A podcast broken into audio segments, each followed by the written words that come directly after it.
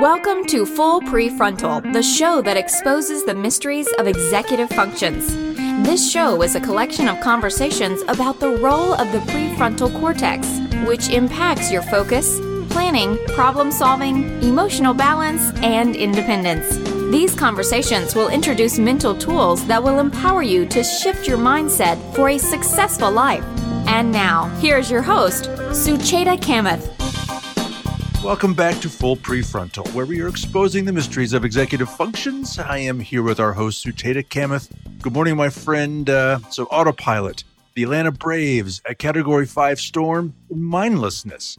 Explain all these random things to me. Sure. Good morning to you, Todd. And I'm so excited to talk about these random things. Haven't we all done things like rushing through activities without really paying attention to them? Breaking or spilling things because our mind is on something else? Mindlessness means operating on an autopilot while doing being lost in fantasies of the past and the future, or simply going through the humdrum of this moment just so that you can get to the other moments, which are more enticing or exciting. We rush and make mistakes, or sometimes run into social faux pas, even. Take this example a category four, five storm is not an everyday event. You agree? And recently, we here in Atlanta were hit by Hurricane Irma, and incidents made an impression on me. As Atlanta Braves played the Miami Marlins at SunTrust Park on September 7, 2017, the fans were bemused as a 1984 hit song, Rock You Like a Hurricane, by Scorpions, blasted over the loudspeakers. Wasn't that the Braves had never played that song before, but more like the timing of it was not quite right. The song choice was a bit odd considering that Hurricane Irma was plowing through the Caribbean as the game was going on, and the southern Florida was midst of widespread evacuation. Potentially, Atlanta was the next on that list. Braves were heavily criticized for this tone deaf move, as many news reporters called it. It was later discovered that Scorpion's song was on the team's regular playlist, and no one thought of pulling it off the playlist. The song was on autopilot, so was Braves' management team. The officials declared that Braves will not use the song again during the series, which makes no sense to me. The point I'm trying to make is we need skills to tune into the world around us and strong working memory, along with the desire to persist when we tackle life's nebulous problems. We need patience to sort, organize, and reflect when dealing with the novel or the unknown. Some are natural and intuitive, but most struggle with it. Executive function is the central processing unit where these complex functions originate and expand. And working memory system aids us to do what we need to do to attend to information while brainstorming and problem solving life's mysteries or simply mysteries of self. So today I bring you an expert guest from my neck of the woods and from my city. It is Professor Randy Engle. Professor Randy Engle, who is the primary investigator at the Attention and Memory Lab at the Georgia Tech School of Psychology, whose research interests center around the working memory capacity. He founded the GSU and GT Center for Advanced Brain Imaging. It's known as CABI, C A B I, on the Georgia Tech campus and currently serves as the director of it. Professor Randall is an adjunct professor and professional fellow in the Department of Psychology at the University of Edinburgh. For past 30 years, he has explored the nature of working memory and the association of working memory capacity and cognitive control to fluid intelligence. Dr. Engle serves as an editor of current directions in psychological science and has been on the editorial board of numerous other journals over his career. His work is highly influential across a wide array of areas, including social psychology, emotions, psychopathology, developmental psychology, psychological testing, and has contributed to modern theory of cognitive and emotional control. I am very excited to introduce you to Dr. Professor Engle. Well, I'm looking forward to a conversation with Dr. Engle. You know, thinking about your story of the Atlanta Braves playing that Scorpion song, I mean, it just never occurred to me that when you encounter a situation like that where someone just seems tone deaf, I just, I never connected the dots that that was a, you know, a, an executive function issue. So that's going to be fascinating to think about that and better understand that. All right. Well, this is going to be a great episode. I'm looking forward to it. Let's get to it. Here is Sucheta's conversation with Professor Randall Engle. Welcome to the podcast, Dr. Engle. We are so delighted to have you. Here's a common experience everyone can relate to. Someone leaves me a voicemail with their name and phone number. And this is, of course, before we invented uh, visual messages. I listen to the voicemail, I keep it in mind long enough, the number that they have left for me. I dial it, and then immediately I forget about it. If you ask me to repeat that number, what it was, I probably can't do it. Is that a good example of working memory? How would you define it? How would I define working memory? That's part of working memory. Working memory, and when we started doing this, I've been doing this work for almost 40 years now. And when I first started doing this in the late 70s, early 80s, that's almost exactly how I would have defined it. But I now know that, in fact, working memory is better thought of as a system. And it's a system of temporary memories, which you just referred to, but it's also includes the interaction with attention. And attention is really the key to this in many, many ways. And there are two aspects to that that I will I'll talk about later. You know, we use working memory much of the time when we're doing uh, important cognition. It's not involved in everything we do, and yet it's exceedingly important for most of the complex cognition that we do. And it's this temporary memory along with attention, and it's particularly important in the face of interference from previously thought of information or ongoing information. So you probably didn't pay attention to that number very well when you first heard it. It was in temporary memory long enough for you to dial it, but you didn't really think about it long enough to store it in what we might think of as long term memory. And, you know, we do this with names and faces when we're meeting people for the first time at a party or getting ready to start a new semester uh, next Tuesday, and I will ask every student in the class to tell me their name. And in a situation like that, we're typically thinking about many, many things. I'm thinking about, gee, where's the beer and the dip if I'm at a party? Gee, she's cute. You know, where's the bathroom? All of these thoughts that can occur in a situation like that. On the other hand, you know, when I'm introducing myself to my students and them to me, I'm really thinking about that. It's very important that I concentrate on paying attention to their name, their face. And in doing that, it doesn't take me very long, really one time through, and I can learn the name of you know 15 or 20 people. And with two times through, I can probably learn a class of 30 or 40. But it's by working, by paying attention to that, and by saving that information, copying that information into what we think of as long term memory, making it more easily retrievable in the face of interference.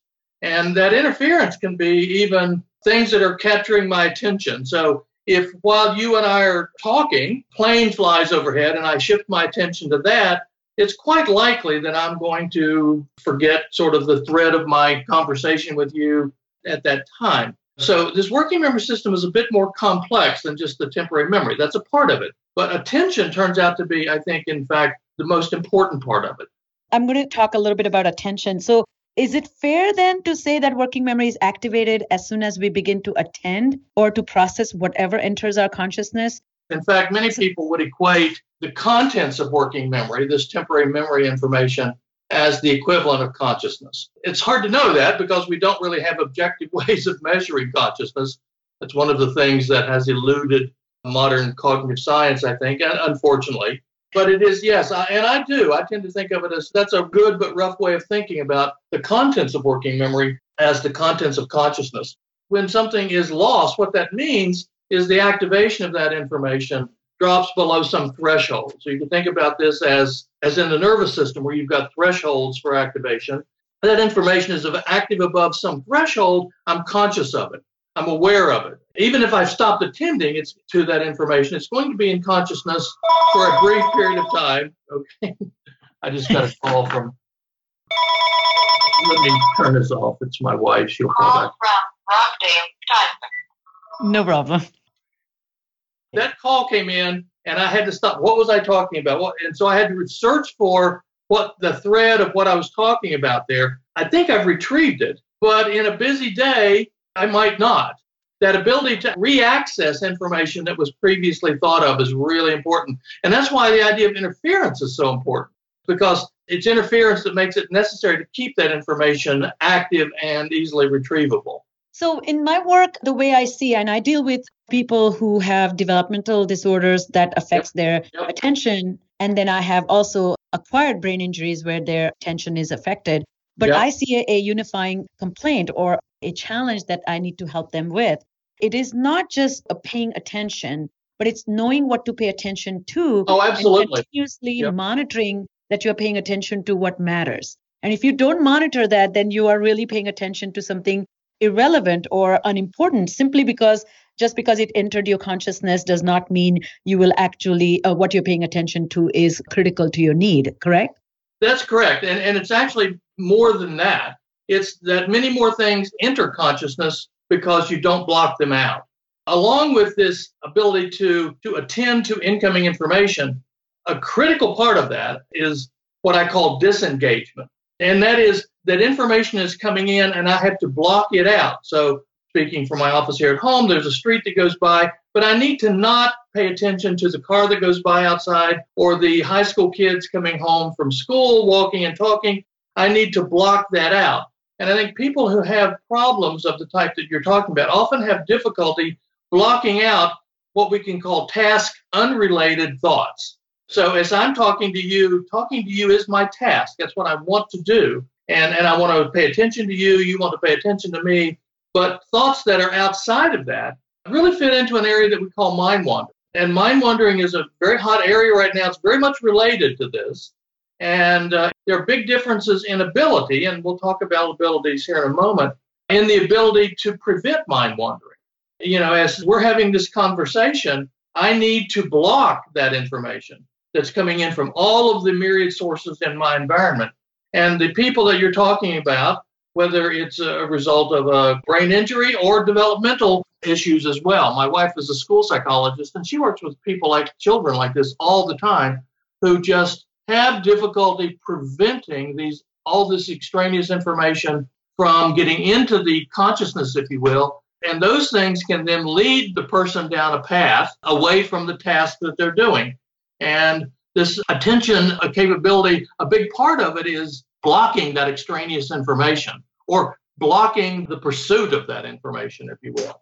yeah so let's go back to that very important point that you were you have just started talking about so the brain attention system the way i understand it uh, moves and shifts between two states intentional focusing by engaging the central executive or the mind wandering during which we do things like mental time traveling whether we go forward or backward in time just to like a you know lingering thoughts about past events or uh, anticipation of future events or the third kind which is the uh, not third but it's the kind of mind wander uh, mindlessness everyday mindlessness which is Mhm. also a sort of mind wandering can you tell us a little bit about the science of mind wandering Your idea about the attention system is partly correct. So, and I'm going to use some technical terms for these. We don't have to, but no you know, one, do when you are just free floating and you're not really thinking about anything, you know, so I was sitting here for a few minutes before you contacted me today, and I was just, uh, you know, I've got several different projects going on, and I was kind of thinking about them, but thinking about what I'm going to do this weekend. So that mental state and the part of the nervous system that does that is called the default mode network. And it is when we're not really doing any particular task. I'm not trying to solve a problem. I'm not applying my mental abilities in a focused way. Well, that default mode network is the inactive, you know, we can think of it as inactive, but the brain is always active. And yet, when the call came in and we were going to talk, I now invoke what's called a task positive network, which is actually there's several different elements to that system. And it's a very different system. But the first thing that I have to do is to deactivate that default mode network. And we know there are big differences in that, in that deactivation of the default mode network. Older people are less good at deactivating the default mode network than younger people. Children who have attention difficulties are less good at deactivating the default mode network and going into this task positive network. Almost every day, we have new discoveries understanding both the neuroscience and the cognitive science of the attention system. And I think the aspect that I'm most interested in is the control of attention. So things capture our attention. That's, you know, all animals with a nervous system, uh, things capture their attention, you know, whether they're alligators or rattlesnakes or human beings. If a bright light occurs off in the periphery, it's going to capture the attention of that animal or me or you. But one thing that we humans are better at than most animals is the ability to control that. So one of the tasks that I use is something called the anti-saccade task, and it's been used a lot in with the developmentally disadvantaged children and so forth. Imagine the following. This would be better if I had a picture. But imagine you're looking at a fixation point, just a plus sign in the middle of a screen. On each side of that, that plus sign, just oh, several inches away on each side, there's a box. And at some point, one of those boxes will blink. It will flicker. Blink, blink, blink, blink. There are two conditions here in this task. One's called the prosaccade condition, saccades and eye movement. And what you're supposed to do there is to simply follow your vision, follow your what your nervous system, a million and a half years of evolution have prepared your nervous system to do, and that is to look at the thing that's blinking. Now, why would you do that? Why would all animals, why would that be so predisposed to do that across animals? Because blinking suggests movement, and movement is important to survival. And so things that blink suggest that there's something out there that could eat you or you could eat it. Either way, critical to survival. So all animals do the prosaccade condition very, very well. Children, old people, everybody, there are very almost no individual differences in the ability to do the prosaccade condition. Because it's like a natural survival. It's, it's a nat- that's correct. Your nervous system is hardwired to do that without your thinking. It's not a voluntary thing. When there's something that looks like movement in your periphery, you attend to it. The other condition, the one that I'm most interested in, is called the anti-saccade condition. And there, if, for example, the box on the right blinks, you're not you're to immediately look to the box on your left. You're to control that impulse to have this box capture your attention. Now, there we find huge differences developmentally. Younger children are very, this is a difficult task for them. Uh, attention deficit children have a real difficult time with this. People with a variety of brain damage have difficult, particularly the, the executive systems that you're interested in, have a real difficult time with this. But we find even among young adults, 18 to 35, who don't have any known brain damage and are otherwise normal individuals, show big differences there. So, this is one very important marker for what we call executive attention the ability to control where your attention is allocated. And so, when you were talking before about an individual whose all of that information is entering into their consciousness, their attention is captured by all of those events because they've lost the ability to control it. So, this ability to control attention is hugely important and plays a really big role in the way I think about this complex system of not just working memory, but it turns out it's hugely important to something we call fluid intelligence, which is the, the more the primitive, the biological side of intelligence, if you will. This attention control is really important. And this anti-saccade task is one really important indicator of that for looking at individual differences. In my experience, I really understand what you were saying. And in my experience, this really helps in cognitive training, at least what I have found. When you have to perform or engage in a task where the condition tells you not to, you have to employ your impulse control or yes, redirection of action. That's yes. when the rubber meets the road from executive function point of view. That's correct. And impulse control is a big part of this. I mean there are all kinds of studies now showing that these individual differences in the ability to control your attention this executive attention ability are hugely related to a huge variety of uh, pathology psychopathology. So what you find is that people who are drug addicts or uh, alcoholics have greater difficulty with that than individuals who are not. When we're sleep deprived, I've done work with uh, highly experienced Air Force pilots. And even those people, when they're sleep deprived, their ability to control their executive attention diminished enormously. And it's much more likely to lead to the kind of error that you have in many, many aviation accidents. So, this brings me to this interesting thought about in my work with executive function, uh, working memory impairment is quite often a something that goes hand in hand with executive dysfunction symptoms. And as you know, working memory is one out of three components of executive function, other two being impulse control as well as cognitive flexibility. I see that executive function refers to this deliberate and goal directed modulation of attention and actions. So, in that sense, what do you see the relationship between working memory and executive function exist and how much intentionality goes into regulating what information we manage in working memory as we are taking complex and difficult decisions i think that you framed it pretty well there actually and that is that intentionality is an important part of this I think we can get better at controlling what we attend to and what we do prevent ourselves from attending to. And I think that's critical. Some people don't attend very well to what's necessary to perform the task at hand because they don't know that they should.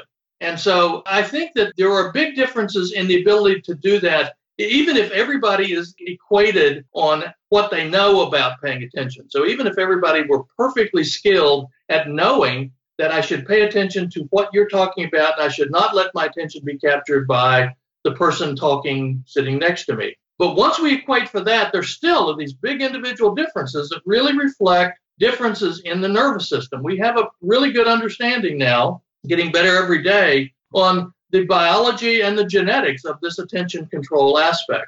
I've seen these differences in uh, four year old children. The differences in that attention capability in four year old children were observed three years later when they were trying to learn to read. And it predicted very well reading readiness, how ready somebody was to uh, begin reading. And that was indicated by tasks that we performed two to three years earlier when they were sitting on their mom's lap. So these are important differences in the nervous system. We're getting more and more understanding every day of the, the biology of that and the genetics that underlie them, by the way.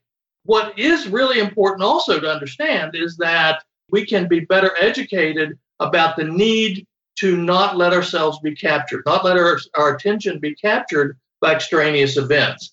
And in exactly. dealing with the patients that you deal with, that's got to be one of the hardest things is to teach people, you know, once you decide that you've got a task, you're trying to do your homework or you are doing your job or you're listening to your wife or whatever the task at hand is, you have to keep telling yourself, attend to that, don't let yourself be captured.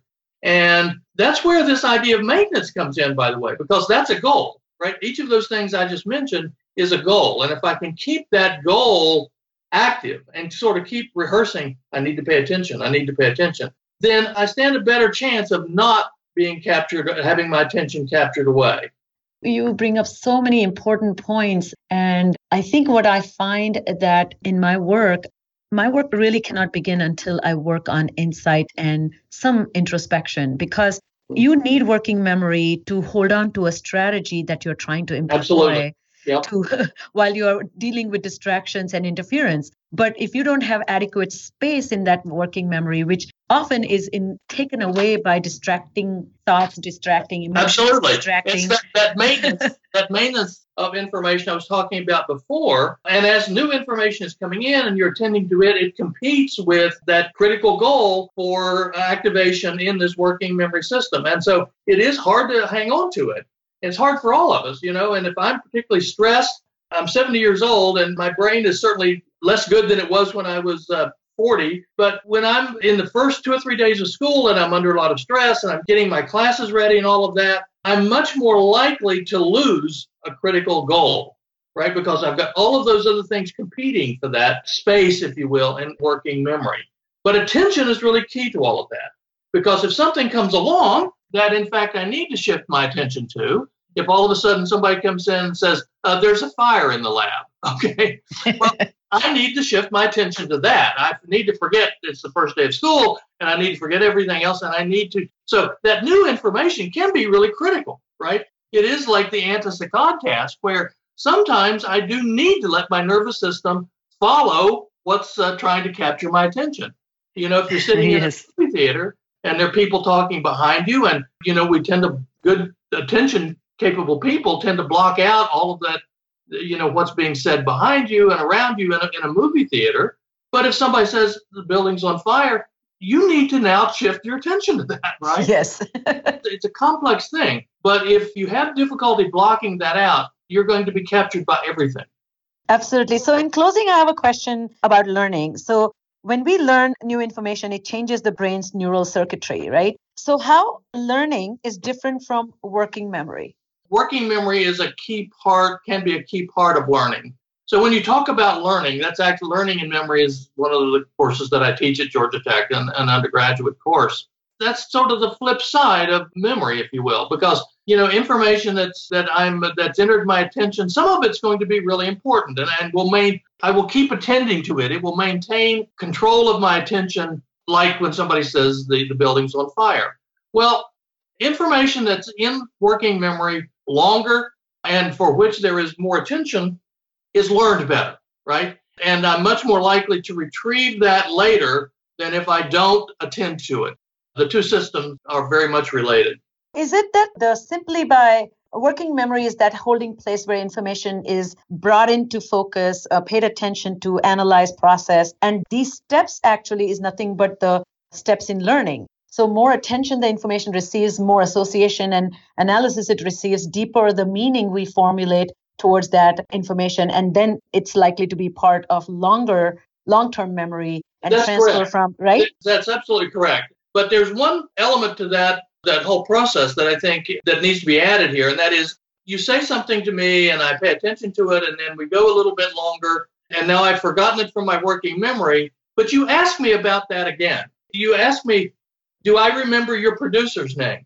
Well, I haven't thought about that in a little while, but if I can get it back now, that's critical to learning. We now know that that testing of information is actually much better for long term learning if you tell me his name again, and even if I think about it. So, this re retrieval of information is hugely important to long term learning.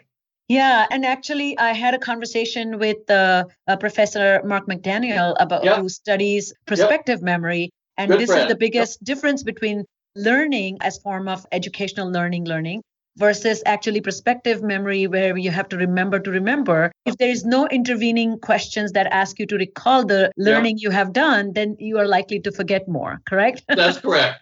Mark, he's a good friend of mine. He and his colleague Gil Einstein, who's at Furman University, both good friends of mine, have done a lot of this kind of memory is called prospective memory. It is uh, a critical aspect of memory, and working memory turns out to be really is important to that kind of, of memory. And it is when you see that one of these tragic incidents where somebody has takes their kid to they were going to drop them off at school, but they forget and they leave them in the car, and it usually doesn't end well for the child. Uh, we had a case here in Atlanta not long ago like Yes. Yeah, yeah, And, I remember. uh, you know, well, that prospective memory is really critical in many, many situations. So, what you find, and I'm sure Mark talked about all of this, is that if you look at uh, accidents in medicine, for example, where nurses give patients the wrong drugs, or they forget to give a drug to a patient, or doctors do something like leave a sponge after an operation, or they operate on the wrong thing. Almost all of those are associated with an interruption. So exactly, nurse- interference. well, that's right. So the nurse is walking. Nurse typically will have uh, have it written out the drugs they're going to give to various patients, and if that nurse is interrupted on the way into the room, and somebody asks him or her a question that takes a lot of their attention, attention comes into play here again as well. So now it's quite possible that they're going to forget where they were in that list and give the next patient the wrong drug. Studies show that over and over again. And you see the same thing in aviation accidents, that the vast majority of human caused failures in maintenance or in uh, flying itself are related to these interruptions, which occur. You know, most of aviation now is automatized above 10,000 feet and below 10,000 feet, at least in commercial aviation. But below 10,000 feet and above 10,000 feet, there are a lot of human decisions that must occur. And if people are interrupted, so they've got a prospective memory of what they need to do, but if they're interrupted, that increases the likelihood of them doing the They'll wrong skip a thing step. substantially. Yes. Yeah, Well, and yeah. Erickson has done a lot of work with that, right? Yes. Yes, indeed. This has been such a wonderful, wonderful conversation, and I really appreciate your time, Professor Engle. And you have provided our listeners such a breadth of knowledge and the depth of understanding that I think they need to listen to it twice. I highly recommend it. Before I end our interview today, if people want to know more about your research uh, or get a hold of you, what's the best uh, suggestion you have for them? Well, let me give you my email address. It's at, at Georgia Tech, and it's randall.engle, R-A-N-D-A-L-L dot E-N-G-L-E at gatech, G-A-T-E-C-H dot edu. But if they Google Randall Engle and Attention and Working Memory Lab, I've got a lab website that has all of my papers available for download and a description of the work that we do. Oh, that's terrific. Thank you so much for coming on the show today and for taking time to talk to me today. You're very welcome. Oh, goodness, Sucheta. What a great conversation with Dr. Engle. Fascinating stuff. I learned an awful lot from that conversation. Any key thoughts that uh, off top of the mind there? Certainly, Todd. In my work, uh, many focus on defining working memory in its most elementary form as something that allows us to keep thoughts, events, and ideas in mind for a short period of time, as short as even uh, for a few seconds while we work on it. But Dr. Engle explained, however, that working memory is more than that. It is like a system, a system that is activated to use the mental ability in a focused way. The important part of this system is not just temporary memories we hold on to, but also its interaction with the attention system. And that's a key point he was emphasizing. Being human means being reactive to stuff around us, being attentive to incoming flood of information, and every aspect of human life involves working memory. As Dr. Engels says, working memory is essential much of the time for much of the cognition. Any sort of thinking and interacting with the world requires engaging working memory, but it is the filtering aspect that is the characteristics of working memory just to avoid confusion here, I want to be sure I'm clear on this. Can you comment on the difference between memory for learning something new versus what you said is working memory? Yeah, working memory is certainly different from learning, where we learn a new concept or idea, we transport that understanding from a temporary hold to a permanent storage. For example, neuroscientists describe this way that when learning takes place, one can conceptualize that there is some sort of permanent inscription or engraving in the brain's neural network. But when we are holding on to something while we are working on it in the working memory, there is no engraving. It's like writing letters in the water dew and on a lily pad, and it evaporates. And then if there is more dew, you can write more letters. It's more like a etch a sketch, you can imagine where we jot down things in the mental sketch pad and erase it once we are done with it. And it's an ongoing process on a continuous loop. Unlike memory, which is with repetition and practice and processing, it becomes cemented, then we don't need to keep it on a continuous loop of learning. We replace uh, the information that we are holding on to in working memory uh, with new things, and we let go the old things that we have finished using, and that information escapes our conscious thought. So even when we are distracted, we are holding on to something, but what we are holding on to is really not that important or relevant. And all that is still happening in working memory. Is that clear? Yeah, no, it's fascinating. And using the example of the etch a sketch really helps clarify it. So fascinating stuff. What I also thought was interesting, Sucheta, is that people have been researching this phenomenon of being zoned out. I mean, it was fascinating. Yes, uh, I think we have casually been using this term uh, being zoned out and actually that is well known phenomenon when our brain enters a natural resting state our mind stops trying to remain attentive and begins to wander from one idea to another which is what we call mind wandering state it's also called a default mode network. This often helps us feel relaxed and refreshed. In contrast, a mind's other state, which needs to be brought into focus when doing intentional work, is called the central executive. It's a mode of paying intentional attention. During this state, the brain focuses intently on the task in hand or you know whatever the stimulus in hand and engages in purposeful tasks allowing us to get things done. In fact we go back and forth between mind wandering state and intense focusing state. Forming a balance between these two states becomes imperative because we can best rejuvenate our brains when suppressing the active state of attending and we can best perform and pay attention when suppressing the non-active state. So a lot of creativity, for example, happens when we let mind loose in this mind wandering state. But you can actually actualize the creativity by bringing it in back into focus by using the central executive. So, Todd, we zone in and we zone out, but at any given moment, there's only room for one idea to be processed in the working memory. Okay. Well, Sucheta, I can tell you one thing I am good at is being zoned out for sure. So, all right. Well, as we wrap, any final thoughts, Sucheta? I don't believe you, Todd, that you are uh, better at zoning out than zoning in. Knowing how proficient and effective you are, you probably are very good at reining in that attention.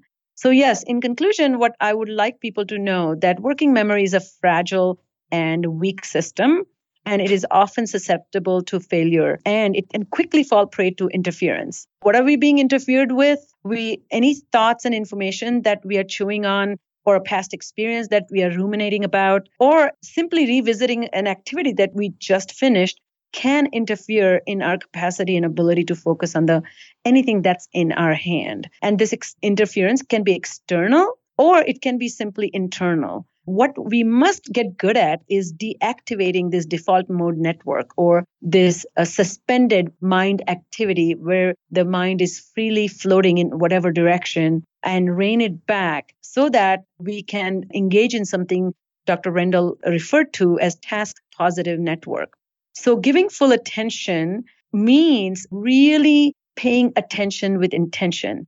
And this can really help people save effort. And some people are good at it and some people are not. But I think the awareness that you're not good at it can be a stepping stone for those who are struggling with this aspect of working memory. Indeed. Great stuff. And again, Sucheta, is a great conversation between you and Dr. Randall Engle. I'm looking forward to your second conversation with Dr. Engle next week. So, all the time we have for today. Thank you for tuning in, and we look forward to seeing you next time on Full Prefrontal.